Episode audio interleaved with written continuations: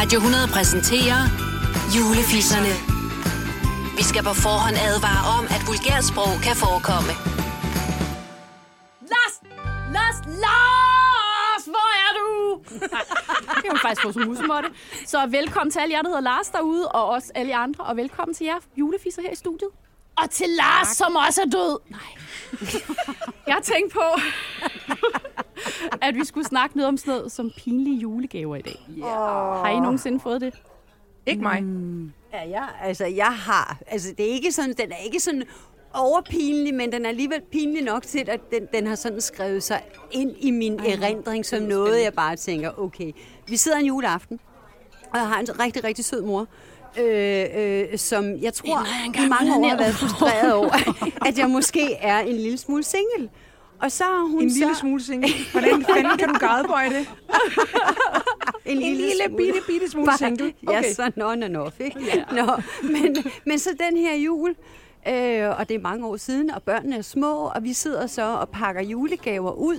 Øh, og der er så den her gave, hvor jeg åbner en G-streng i blonder og nogle selvsiddende strømper. og i sig selv er det jo en fantastisk gave at få, hvis det nu havde været fra en mand. Ja, Men det her, det var altså fra min mor. Ej, men i mindste var det ikke sexlegetøj. Nej, det var det dog ikke. Det kan være, at jeg får det til jul i år. Men det må vi aldrig sige til hende, fordi så er det det, der ligger under Du får sådan noget, og siger, hun, det er en stavblender, lille skat. Nej, det er det ikke. Men, men synes jeg, er det ikke lidt grænseoverskridende at få... Uh, jeg ved godt, det var sødt min mor.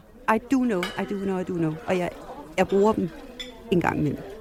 Stavblenderen eller Jeg strøm. gik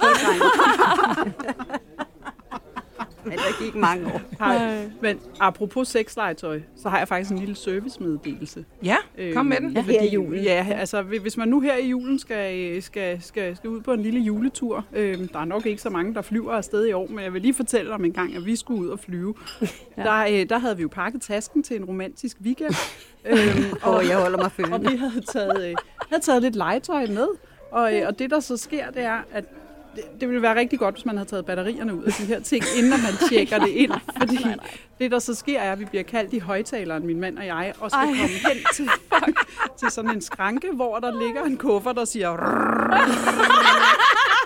og så skulle vi selv åbne den, for det måtte de ikke gøre, og så tage denne her ud. Og der, altså, jeg, jeg tror, jeg var forholdsvis rød i hovedet der. Der havde man ønsket, det var en elektrisk tandbørste i stedet. Ja, det havde man faktisk. Here in my country, it's a toothbrush. Ja.